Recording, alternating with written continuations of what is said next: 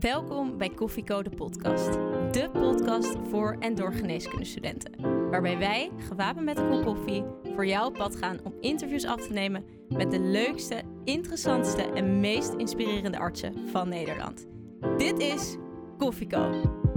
Hey Ko, ja wat doe je daar? Er staat een carrière voor je klaar. Maar je weet nog niet wat en waar. Een cappuccino maakt het minder zwaar. Zet je volumeknop omhoog. Want je luistert Koffieko en je weet het zo. Papa, papa, para, para. Leuk dat jij weer luistert naar Koffiecode Podcast, de special. Wij zijn Doris En Tiara. en vandaag brengen wij een bijzondere arts met een niet zo doorsnee verhaal onder de aandacht. Bij ons aan tafel Dr. Prabhat Narayakara. Spreek ik het goed uit? Heel goed, ja. Een singer-songwriter en hoogleraar acute interne geneeskunde in het Amsterdam UMC. Oh, dankjewel. Een applaus voor u. Ja, welkom. Het zonnetje scheen net nog wel. Die is nu een beetje aan het dalen. Ehm, u bent hier. Het is een mooie dag. Leuk dat u er bent. Ehm, mogen wij u voor het gemak Prabhat noemen? Ja, natuurlijk. Ja? Oké, heel fijn. Het is tijd voor een kopje koffie. Wij drinken altijd een kopje koffie met de specialist die we uitnodigen. Hoe drinkt u uw koffie eigenlijk? Met sojamelk. Ik kan geen melk U drinken. drinkt geen melk, u drinkt sojamelk. Lactose-intolerantie. En eh, ik ben eigenlijk eh thee drinken. Ja, want ik wilde net zeggen, we gaan er zo helemaal op in hoor. Maar wij weten toevallig dat u oorspronkelijk uit Sri Lanka komt. En wij zijn er allebei geweest. Oh, En wat ons opviel was de vele theeplantages. Ik ben opgegroeid met thee. En wat voor thee? Eh, ja, mijn Lipton thee en allemaal komt uit Sri Lanka. En de Lipton thee bedrijf was eh vlakbij mijn huis. En houdt het dan in dat u tijdens uw werk in het ziekenhuis nooit een kopje koffie neemt? Jawel, jawel, nu wel, nu wel. Maar daar niet. Ik denk dat wij helemaal teruggaan naar het begin. Hè? U bent hier om te praten over, eigenlijk over uzelf. En we beginnen altijd met de studententijd. En we weten dat uw studententijd op een hele andere plek eh, heeft afgespeeld, namelijk in Sri Lanka. Wilt u ons eens meenemen naar die tijd, de studententijd in Sri Lanka? Ja, het was eh, lang geleden. Het was in 1981 toen ik toegelaten kreeg tot de universiteit. Het was een veel armoede. Basisbehoeften had je wel, maar verder niks. Eh, boeken kon ik niet kopen, zo van de bibliotheek lenen. Geen vakanties. En eh, studeren. Hele jaar door studeren. studeren. Nou ja, niet het hele jaar door. Dat had je natuurlijk wel. Bedoel ik, vakanties had je wel. Maar je had geen geld om weg te gaan. Zeg. Maar het was een van de leukste tijden wat ik ooit gehad heb. Omdat we had gewoon...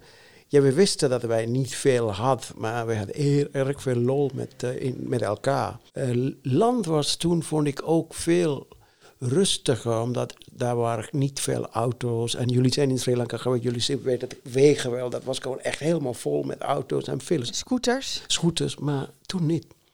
Weet je, toen was het gewoon redelijk rustig. Het was heel simpel, maar het was heel erg leuk. En waarom bent u geneeskunde gaan studeren? Kijk, we hebben een hele zware middelbare schoolexamen. En hoe hoger cijfers je haalt, hoe, ka- kans je hebt om een universitaire opleiding te volgen. En ik was in de top 15 in Sri Lanka toen. Top 15 van het hele land. Ja, ja. Wauw. En toen, eh, ja, ik heb ook niet verwacht dat het zo hoog zou eindigen. maar eh, Hoe reageerden uw ouders? Nou, die waren wel trots, maar ze beseften ook niet wat de consequenties daarvan was. Begrijp je? Ja, je hebt drie of vier mogelijkheden om daar wat geld te verdienen. Als je echt, eh, nou niet rijk, maar echt een wat fatsoenlijke leven wil hebben. Of dokter, of ingenieur, of econoom, of een cricketspeler. Weet je, en dan hield het een beetje op. Ik kon twee richtingen kiezen, of ingenieur of dokter. Mijn vader zei, ga dokter worden omdat, ja, dan kan je mensen helpen. Toen dacht ik, ja, ik ga dokter worden. En geen één dag spijt gehad van de beslissing. Maar dat was eigenlijk dus niet. Bij heel veel mensen hoor je van, van jongs nee, nee, aan ik had geen roeping. droom. Nee, Nee. nee, ik had geen roeping om dokter. Is u eigenlijk een beetje opgelegd. Ja, het is gewoon toeval. Mijn hele leven zit met toevalligheid in elkaar. Ik heb een nummer geschreven over, nou ja, eh Mr. 63. Hebben jullie dat gehoord? Dat, is, dat gaat een klein beetje over...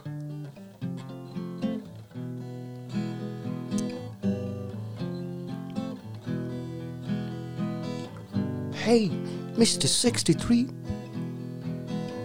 How are you today? Just let me check your papers. And you, passport too? tell me what are you up to today? Where would you standing to go? Welcome to the no man's land. We don't want you here. Wauw. En u zegt, welcome to the no man's land. Dat is een nummer die uitgekozen heb. Eigenlijk, de hele No Man's Land was hier. Maar daar ook. Ik voelde me ook op een gegeven moment niet thuis. Vanwege de oorlog en allemaal. Zo, weet je. Eén toevalligheid was dat ik iemand tegenkom uit Breda, Wagenberg. En dan ik hier kom. Want daar moet u de luisteraars nog even over bijpraten. Ja, hoe is dat zo gegaan? U was gewoon geneeskundestudent. Wat is er gebeurd? Ik was geneeskundestudent en uh, uh, ik was in het tweede jaar. Welke jaar zijn jullie daar geweest? Uh, twee jaar geleden. Ja. Oh, dit, is, dit, was lang geleden. En, en toen brak de oorlog uit. Er zijn twee oorlogen, burgeroorlogen. Je ging naar buiten toe en daar waren bomaanslagen in de bussen en allemaal, weet je. Heb ik ook twee meegemaakt.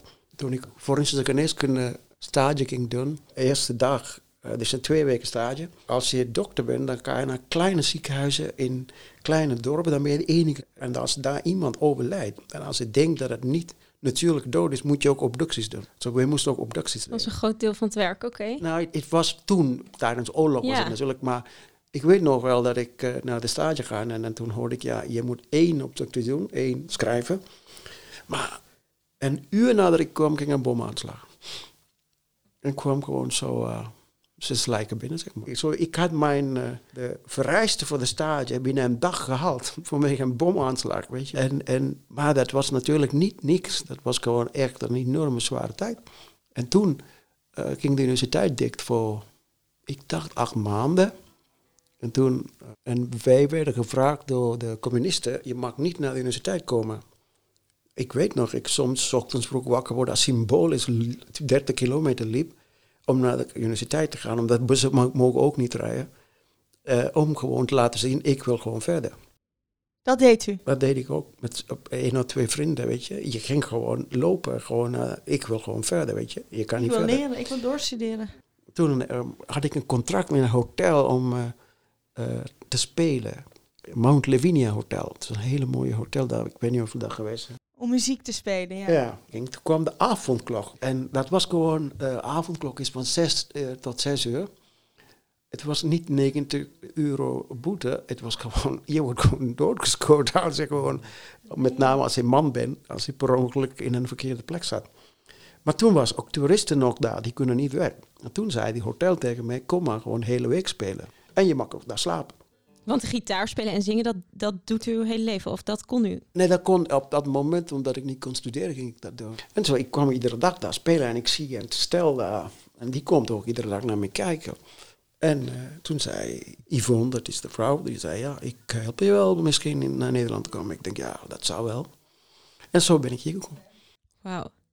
Maar dat, dat klinkt nu heel makkelijk. Nou, het was niet makkelijk. Want dan, dan, ja, dan komt het. Je gaat naar Nederland, je moet je familie verlaten. Je verlaat een land waar oorlog gaande is. Maar waar je wel van houdt.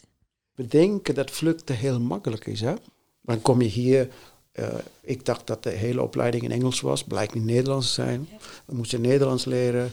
Dan moet je aan het systeem wennen. Dan moet je aan de gewoontes van Nederlanders wennen. Dan moet je aan het hele gezondheidszorgsysteem wennen. Ja, het was niet makkelijk. U benoemt een hele hoop dingen.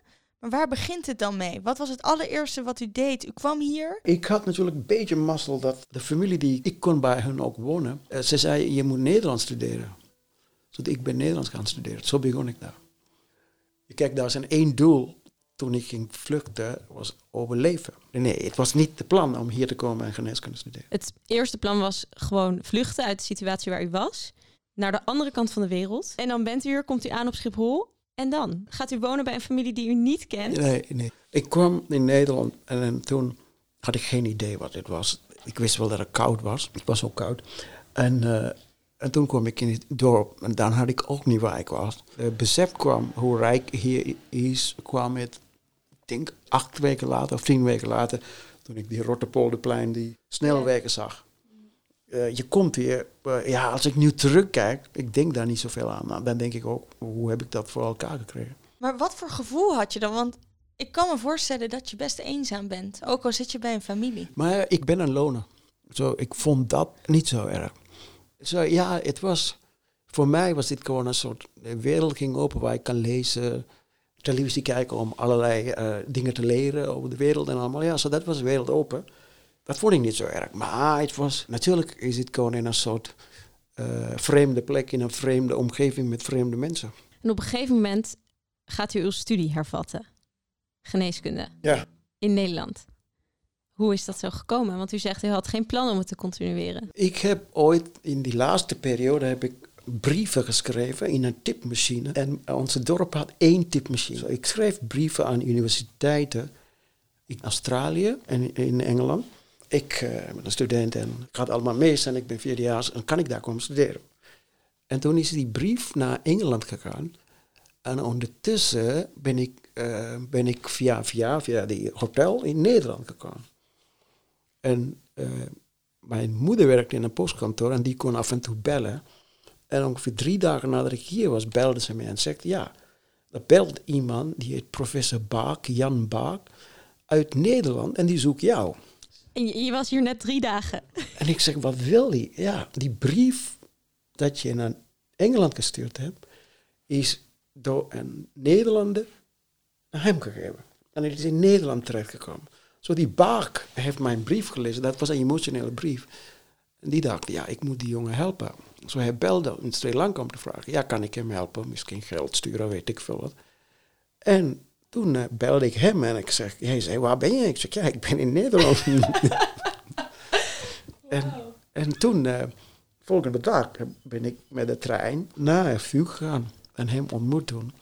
En hij zei, nou, je moet bij mij promoveren. Maar dat is nooit van gekomen, omdat ik had geen verblijfsvergunning, ik had geen officieel status.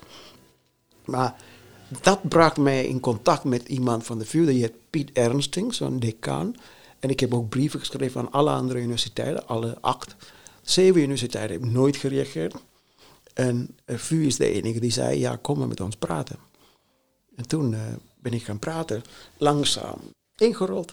U was vierdejaars geneeskundestudent. Ja, maar vierdejaars. Maar weet je, het vierdejaars, vier jaar gestopt. Kijk, het systeem, uh, Engelse systeem is zo dat je moet heel veel kennis vergaren. Je, je, je, leert heel erg veel feitenkennis. In het Nederlands systeem is veel... Praktijk ook, Praktijk uh, ook. Ik vind de combinatie leuk. Zo, ik had gewoon niks te doen in Sri Lanka. Zo, ik had heel veel feitenkennis toen ik hier kwam. En toen ik hier kwam, zei ze, oké, okay, je mag um, doctoraalprogramma doen. En dat, dat duurt ongeveer twee jaar. En uiteindelijk heb ik dat in drieënhalf maanden bijna 95% gedaan. Die examens gewoon. In het Nederlands? In het Nederlands. Maar ik mag wel een uh, woordenboek gebruiken. Oké, okay. dus dat was de theorie. Maar dan komen nog de kooschappen. Ja, kooschappen. Ja. Kooschappen zijn uh, in het begin moeilijk geweest vanwege de taal. Maar eigenlijk is het heel goed gegaan. Maar ja, ik kan me voorstellen, kijk, wij lopen nu kooschappen en de meeste mede-kooschappers, laat me maar zo zeggen, die ken ik wel. Die, daar zie ik elke dag. En ik kan me, ja, het lijkt me best gek als er dan opeens iemand binnenkomt lopen en dan denk ik, hè? Die spreekt geen Nederlands. Wie is dit? Ik weet nog wel dat ik, uh, ik dacht, ik ga naar college en ik ging naar college en ik denk, ja, ik heb nooit een introductie gehad, ik heb nooit een ontgroening gehad, niks. Zat je daar? En iedereen staat er ook te kijken. Niet iedereen, maar mensen. En ik probeer in contact te komen, het lukt niet. Maar er waren twee of drie Surinamers die naar mij kwamen en zeiden: Ja, hé, hey, wie ben jij? Wat doe jij hier? En toen heb ik dat gezegd. En die hebben gewoon mij in een groep genomen. En die hebben mij toen wel uh, ook boeken gegeven en allemaal, weet je. Een beetje geholpen. Een beetje geholpen. Ja. En uh, ja, zo is het gewoon gekomen. En had u ook te maken met vooroordelen? Over ja, vooroordelen is, kijk, als je uit, uh, als je uit zo'n derde wereldsland komt, dan denken ze, ja, die opleidingen zouden slecht zijn. Ja. En, maar weet je, um, ik studeerde in de University of Colombo, dat is een van de oudste universiteiten in Azië, door Engelsen begonnen. Maar de docenten die daar les gaven, zijn allemaal in Engeland getraind. Zijn vooroordelen is, ja, die zouden niks weten. Maar ja, die heb ik wel. Even wezen dat dat helemaal niet het geval was. Maar heeft u dat zo gevoeld, dat u moest strijden tegen vooroordelen? Ja, natuurlijk. Je moet gewoon, ja, nog steeds toch. Nog steeds? Want wat, waar heeft u nu mee te maken dan? Nee, maar kijk, in het ziekenhuis heb ik helemaal geen vooroordelen. Het is mijn thuis. Het is Amsterdam UMC, is gewoon, ja. Daarbuiten, als je... Zo, ik zat ook te denken, um, in het ziekenhuis stelde ik me nooit als of dokter of professor. Ik stelde me mijn voornaam. Maar buiten, als ik een, ergens een, iets gedaan moet krijgen of als ik een probleem heb met, met mijn eh, internet, dan merk ik dat in de mailtjes wat ik schrijf, dat ik helemaal onderaan professor Bijzes. Begrijp je? Omdat ze ziet die rare naam, denkt die, wie is die kerel? Die, eh, weet je, en dat zie je wel. Die Zo werkt dat, ja. Ja, zo werkt het echt. Maar ja, dat is ook niet gek, weet je. Dat, dat is overal zo'n beetje. Maar ja, zo werkt het. Maar merkt u dat ook wel eens met uw patiënten? Niet meer. Niet meer, zegt u? Niet meer. Ik heb toen ik, uh, toen ik uh, in opleiding was, merk ik wel, merkte ik wel dat soms, ja, als patiënten ziet, oké, okay, toen was ik jong, hoorde dat ik niet uit Nederland kom, dan zag je wel dat daar zijn twee of drie patiënten die geweigerd hebben om in behandeld te worden. Zonder zonder één woord te wisselen met mij, zeg maar. De afdelingshoofd was zo boos dat die patiënt ontslagen is van het ziekenhuis. niet, ja, ze was niet in levensgevaar, maar... Maar, uh, nee. maar wat doet dat met je als persoon, als dat gebeurt? Het doet mij niet veel meer. Als ik naar buiten toe ga, een van de redenen waarom ik zo, zo net en zo goed mogelijk gekleed te zijn, is ook om te laten zien, ja, hey, ik ben geen, hoe moet ik dat zeggen, in een politieke correcte manier, ik ben iemand, ik ben wat hoger opgeleid en weet je, zo. En ja, weet je, dat, dat heb je altijd. Maar dat heb je ook in, India, dat heb je ook in Sri Lanka. Weet je, um, uh, discriminatie zit in ons. En dat zit overal. Dat waren, als we teruggaan naar de tijd dat u co-assistent was hier er waren dus medico-assistenten van u die vooroordelen hadden over, over u. Maar had u ook vooroordelen over Nederlanders? Ja, daar ben ik ook wel heel benieuwd naar. De kaaskoppen. Nee, dat is wel gekomen. Nee. nee. Oosterse manier van denken in leven is heel gevoelsgebaseerd. Weet je, ik ben geboren in een hele boeddhistische land. Ziek worden hoort bij leven. En als je beter wordt, dan heb je mazzel een beetje, weet je.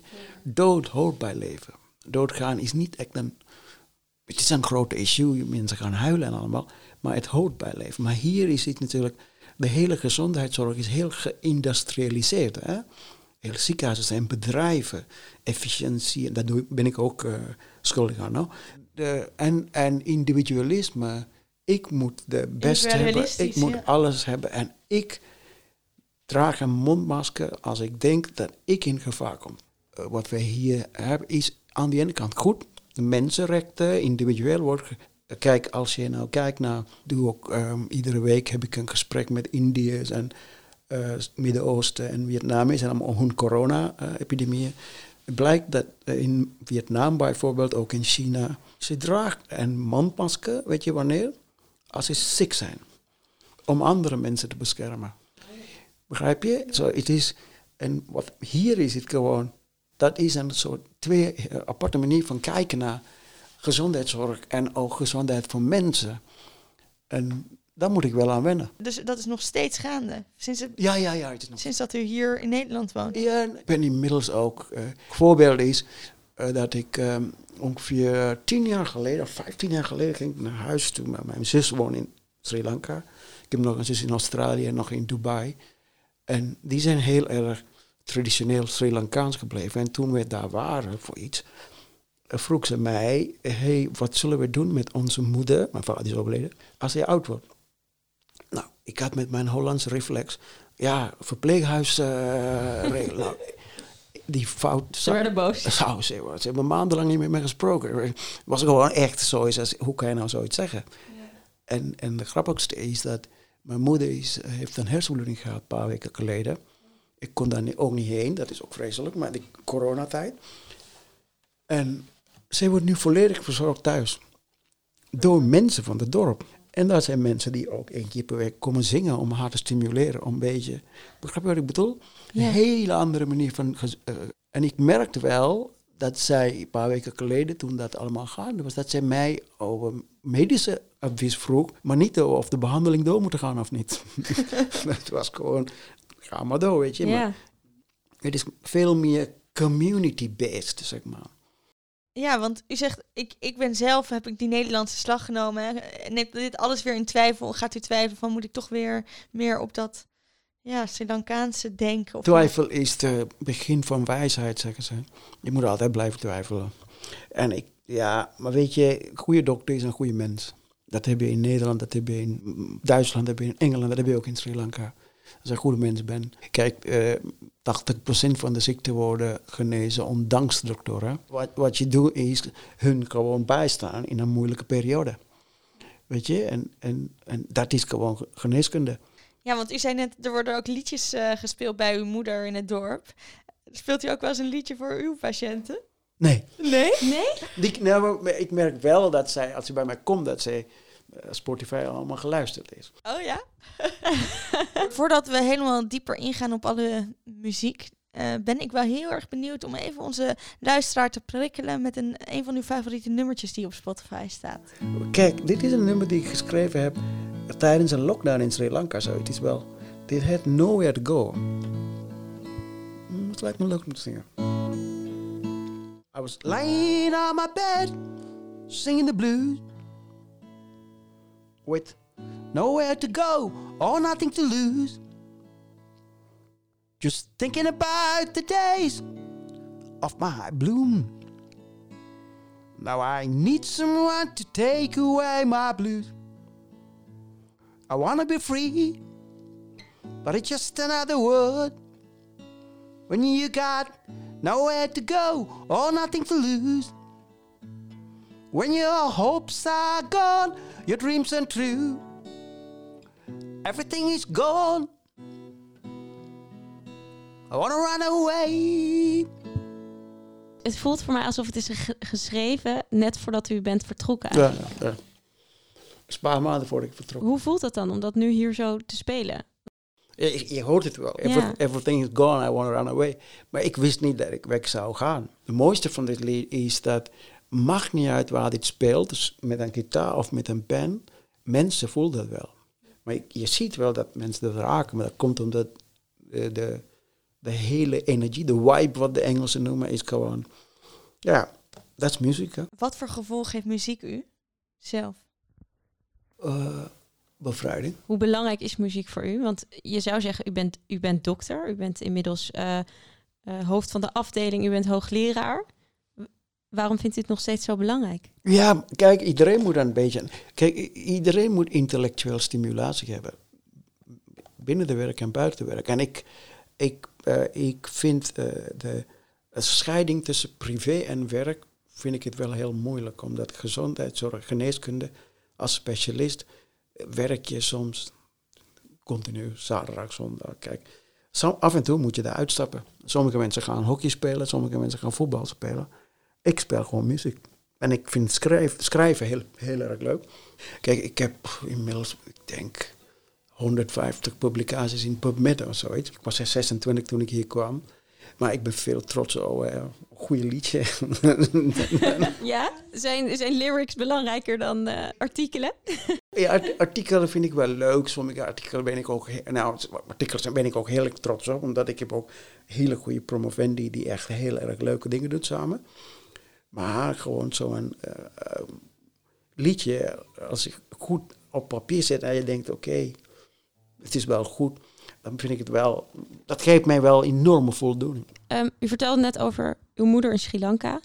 Daar komt elke week komt daar iemand zingen uit het dorp. In Nederland gebeurt dat, gebeurt dat niet vaak. Eigenlijk muziek kun je ook, denk ik, als een soort van heling zien. Ja, ja, ja. Dan vergeet je even je, je problemen of, of je denkt er juist aan. Ja, nou, maar dat zie je wel. Je luistert naar Afrikaanse muziek. Daar zitten gewoon al hun emoties en ook met. En daarom is die muziek ook zo erg krachtig. Ja, geneeskunde is ook heel veel emoties. Hè? Het lijkt me als muzikant en als dokter, zou je dat niet die werelden wat meer samen willen brengen? Ja, maar ja, ik, ik doe het ook wel. Maar weet je, ik heb het veel te druk met eh dokter zijn en wetenschapper zijn. Maar wat nou, hè? ik zeg iets heel geks, maar wat nou, ik kom bij u op het spreekuur en er staat heel zacht op de achtergrond even een kalmerend muziekje aan. Zou zoiets kunnen, vindt u? Eh, Het probleem is weer de industrialisatie van geneeskunde. Ik heb 15 minuten van mijn patiënt. Begrijp je? Dan moet ik gewoon... En ik heb een eh, elektronisch systeem waar ik continu naar kijk. Ik moet zorgen dat ik nou, naar de ogen van de patiënt kijk. Dat is soms moeilijk, met name in zo'n groot ziekenhuis. Als je nou een privékliniek hebt, dat stel, ik ga het nooit doen hoor. Maar eh, omdat ik vind, ik, vind, ik vind het heel vervelend om geld te krijgen na, de, na iedere consult. Maar de prijs daarvoor betalen is, je moet natuurlijk wel alles standaardiseren zodat het goedkoop blijft. En dat, maakt, dat, dat haalt al die dingen weg. Kijk, de verpleegkundigen zitten, kunnen ook niet meer gewoon naast de patiënt zitten en dan gewoon een praatje maken. De meeste verpleegkundigen ook wel hoor. En, maar dat, misschien moet dat ook lang, langzaam weer geïntroduceerd worden. En hoe ziet uw ideale privékliniek er dan uit? Nee, ik heb een ideale ziekenhuis daar. Ideale ziekenhuis, waar u wel muziek zou mogen... Ja, dan zou ik... eh, Ja, kijk, je hebt de healing environment binnen UMC. U hebt dat ook wel, denk ik hoor. De, de kleur van de muren en allemaal. Dat, dat, dat helpt mensen wel. Nou kijk, ik heb onderzoek gedaan naar ehm, slaapkwaliteit van de ziekenhuis. We hebben een hele grote studie gedaan. En, ehm, en toen kwamen we achter, dit is gewoon een voorbeeld, kwamen we achter dat mensen soms half vijf in de ochtend wakker gemaakt worden voor controles. Wisten jullie dat? Ja. Ik kwam dan toen achter. Hè? En eh, toen dachten we, ja, kunnen we dat nog veranderen? Toen ben ik ook met de verpleegkundige allemaal gaan vragen. Dat blijkt, de verpleegkundige zegt, ja, ik vind het ook vreselijk om die mensen half vijf wakker te maken. Kunnen we iets anders? Nu doen we dat gewoon. Laten we hun slapen. Een rondje is gewoon anderhalf uur of zo is verplaatst, begrijp je? Ja. Dat geeft ontzettend veel rust, niet alleen maar aan patiënten, maar de verpleegkundigen zijn ook blij. Zo, zulke dingen ehm, moeten we natuurlijk langzaam introduceren. Ja. Ook omdat wij zijn veel te veel bezig met genezen met onze manier. Met pillen, met operaties, met technieken. Dat zijn veel meer. En dat vergeten we soms. Begrijp je wat ik bedoel? ja, dat begrijp ik. Het ziekenhuis is dan echt een machine geworden. Om half vijf moet dit gebeuren en dan gebeurt het om half vijf. Ja. Ja. eh, ander, patiënten anders behandelen. Kijk, wij zijn gewend aan patiënten behandelen. Ontsteking, infectie, antibiotica. Pijn, pijnstilling. Maar als je 90 bent of 95 bent, als je daar ligt, misschien moeten we het toch anders doen. Ja. Met die mensen gaan praten. En, Ja. begrijp je wat ik bedoel? Nou ja, waar, wat u in het begin zei over dat in Sri Lanka de dood veel meer onderdeel is van het leven. Dat, dat gebeurt in Nederland volgens u dan nog niet vaak En genoeg. hier is, wij hebben natuurlijk, leven is alles. Alles uit het leven Alles halen. uithalen. You only live once. werken, je moet genieten, je moet stappen, je moet op vakantie gaan. Dat is natuurlijk gek. Je hoeft niet alles eh, te halen. Weet je, neem, neem een beetje rustig. En het leukste in eh, gezondheidszorg is, bij een ziekenhuis, is dat je zoveel mensen ziet. Je, je ziet patiënten, je ziet co-assistenten, je ziet... Maar ja, voor u is het op dit moment, u bent de hoofd van de afdeling. Nou, ik ben de hoofd van de acute opnameafdeling en eh, ik, se- ik ben hoofd van een sectie acute geneeskunde, zeg maar. Eh, maar eh, ja, nee, ik heb het makkelijk. Daar heb je wel gelijk. in. Nou, u heeft het niet makkelijk gehad natuurlijk. Nee, maar toen had ik het ook, toen was ik wel natuurlijk bezig om te overleven. Niet wetende dat ik eh sectiehoofd zou worden van acute interne in Nederland, zeg maar, sectie acute interne geneeskunde. En dat ik eh, hoogleraar zou worden, onderzoek zou gaan doen. Het komt eigenlijk een beetje, als ik het dan zo kort mag, door de bocht mag zeggen, door die wil om te overleven vanuit uw jeugd Ja. uit Sri Lanka. Ja, En niet met het van, ik moet de beste zijn, ik, moet, eh, ik wil dit behalen, ik wil dat behalen. Maar puur alleen door uw, uw mindset. veel dingen wat ik meegemaakt heb. Ik denk dat ik, ja, veel dingen, ook in Sri Lanka en allemaal. Ja, als ik terugkijk. Ik, eh, het was moeilijk, het was heel erg moeilijk, maar was leuk. Ik ben eh, wie ik ben, omdat ik die allemaal meegemaakt heb. Begrijp je? Ja. Nee, maar mensen moeten blij zijn. Maar Als, als, als mensen gelukkig is in werk, ook in het ziekenhuis, dan presteren ze goed. Ja. Ja. Maar dat is de laatste tijd best wel veel in de artikelen in de krant en onderzoeken dat er veel burn-out is onder Ja, artsen. eh, ja, ja, maar dat is ook te veel willen. Hè? Weet je, burn-out is ook te veel willen. Dat is de prijs wat je betaalt voor alles uit de leven halen. Weet je wat ik eigenlijk opvallend vind, is dat, dat je haalt de verschillen. De cultuur van Sri Lanka en de cultuur van Nederland, die haal je steeds een beetje bij elkaar. Hoe voelt u zich nou meer ja, Sri Lankaans of meer Nederlands in dat opzicht? En als ik in Nederland ben, voel ik Sri Lankaans. En als ik in Sri Lankaans ben, voel ik Nederland. Is dat zo? echt Ja. zo? Ja. En wat maakt u, als u uzelf vergelijkt met uw collega-arts? Want ik neem aan dat u met eigenlijk bijna alleen maar Nederlanders Ja, ja, ja. Ja, maar bij u op de afdeling bijvoorbeeld, wat is nou het verschil tussen u en uw collega's? Ik ben veel leuker. Merken patiënten of merken, merkt iemand iets aan uw Sri Lankaanse heritage? Ja, ik denk dat... Kijk, ik, ik heb een eh, hoofdchirurgie, dat is Jaap Bonje. Die zei altijd tegen me... De Je hebt me ook geïnterviewd. Ja, oké, jou ook. Ja. ja. leuk vind. Maar eh, die zei altijd tegen me, ja, de internisten kunnen niks, weet je. Internisten, jullie denken alleen maar na en allemaal. En ik kom een keer met een patiënt van mij met een diabetes voet naar buiten toe en zit Jaap Bonje daar. En Jaap zegt tegen de patiënt, ja, doet hij wat bij u? Eh, is hij oké? Zegt de patiënt, weet u, hij kan niet veel doen voor mij, maar hij geeft om mij. weet je, hij Ja. het beste van mij. En, en ik vond dat, ja, dat zegt iets over. Begrijp je wat ik bedoel? Een, een patiënt is niet gek, die, eh, die weet precies als hij binnenloopt of, of jij hun of haar, hem of haar binnen 15 minuten weg wil hebben of hem of haar echt wil helpen. Niet met een pil of niet met een operatie, maar gewoon zoiets als. Zo geneeskunde is leuk, maakt niet uit wat je doet. Maar ja, dit maakt u dus misschien wel een andere dokter dan, eh, dan de rest van uw... eh, Nou, dat zijn heel, erg- dat zijn heel veel hele leuke dokters. Maar zij, zit er nog iets eh, Sri Lankaans in uw spreekkamer? Als wij bij u komen, zien we dan een eh, kaart van Sri Lanka? Of Nee, helemaal niet. Maar nee, ik, ik, Ceylon? eh, ja, ik, eh, nee, nee, nee. Ben jij- Je hebt een Sri Lankaanse dokter die nu Nederlands geworden is. Ja. ja. Maar wel eh, toch een beetje eh, Oosterse manier van denken overgehouden. Heeft u naast de, de liefde voor muziek, de liefde voor het vak eh, geneeskunde, heeft u ook de liefde gevonden in Nederland? Ja, ja. Inmiddels, in- ik ben inmiddels gescheiden hoor, maar ik heb twee prachtige kinderen die ook muzikaal zijn, Oh, leuk. Leuk. dansen en echt creatief eh ingaan. Die gaan geen dokter worden. Daar ben ik heel erg blij om en ook heel erg trots op. Is dat zo? Ja, ik vind het. eh, Waarom bent u blij dat ze geen dokter worden? ja, ik ben blij dat ik dokter ben. Maar je werkt keihard. Hè. Ja. Ik ben een specialist, maar je werkt keihard. Weet je? Met name als je ook eh, academische eh, wereld ingaat en onderzoek moet doen en patiënten moet behandelen.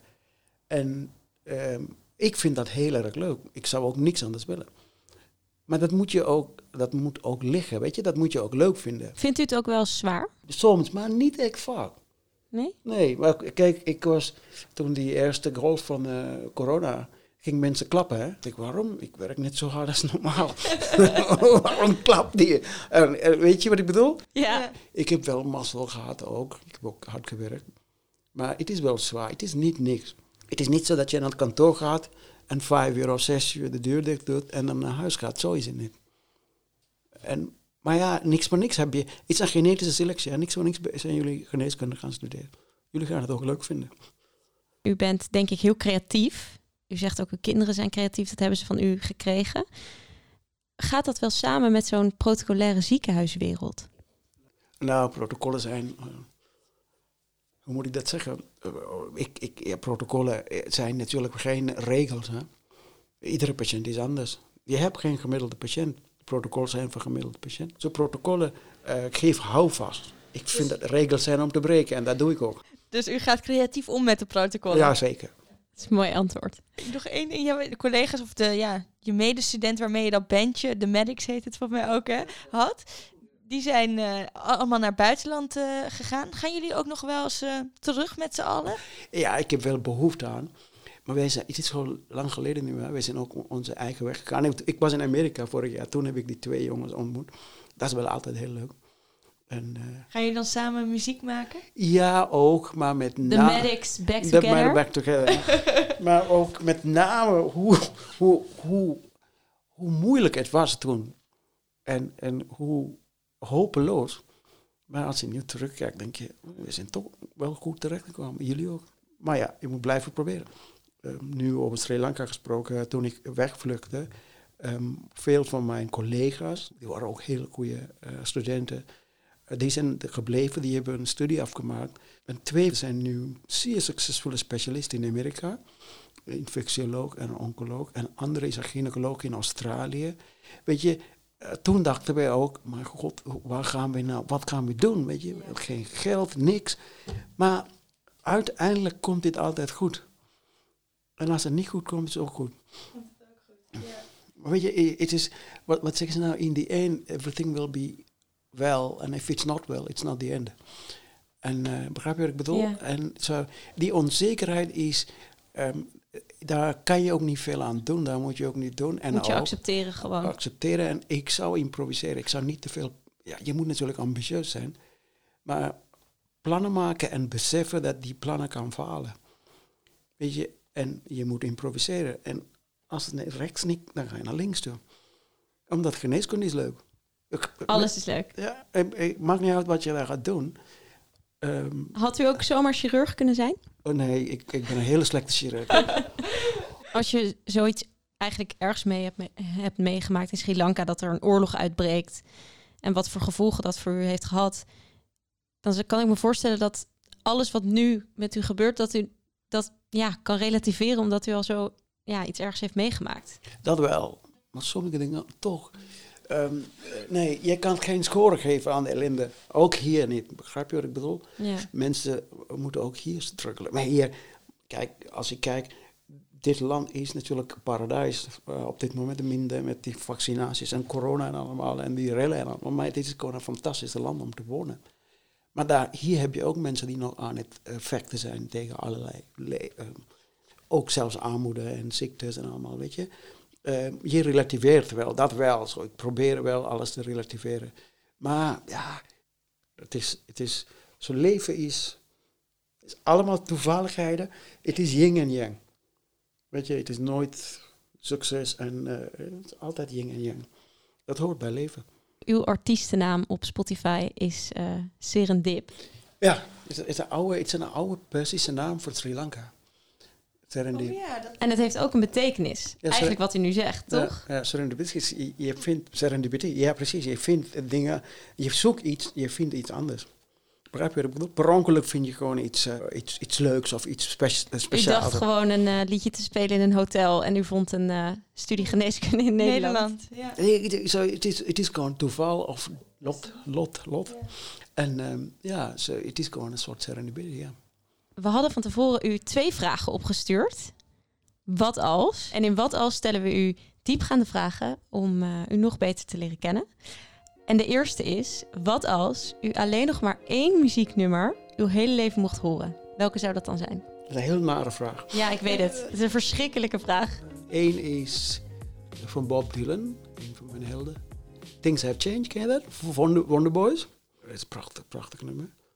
Maar Bob Dylan is, eh, het gevaar is, het is leuk, maar je kan ook depressief worden als je... Je hebt nog een ander nummer nodig.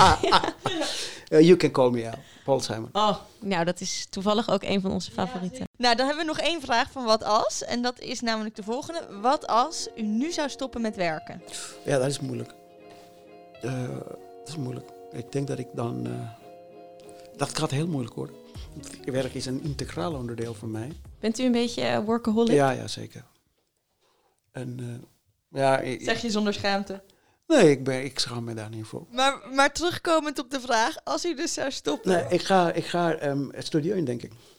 Nummer één hit in Nederland? Dat is mijn... eh, je, je moet altijd een hoop hebben. Je moet altijd een doel hebben in het leven die niet haalbaar is. En mijn doel is nummer één hit in, eh, In Nederland. internationaal. We zijn eh, inmiddels aangekomen bij echt het allerlaatste onderdeel van het interview. Eh, en dat is altijd hetzelfde. Onze luisteraars willen namelijk van u weten... wat is uw tip, uw gouden tip... als u nog één laatste mocht geven... aan alle jonge dokters die nu luisteren? Ja, ik zou eh, genieten van wat je doet. En niet te veel denken over wat, wat moet ik doen en hoe en wat. Gewoon werk hard en geniet van wat je doet en de rest komt. Dat is een hele mooie afsluiter. Ja, een hele mooie afsluiter. Dank u wel voor uw komst. Yin en yang. En we sluiten af met een eh, laatste nummer. Het gaat hoor. Hij schrijft, back in the days I was rich, but I didn't know that. Weet je, wij, als we terugkijken, denken we, die was een leuke tijd. Maar dan moeten we veel meer genieten.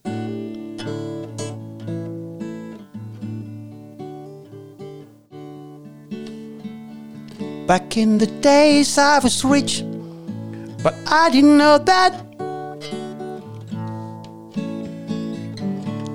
I probably was happy, but thought I was sad. Exceptionally ordinary. Repent and say, said the missionary.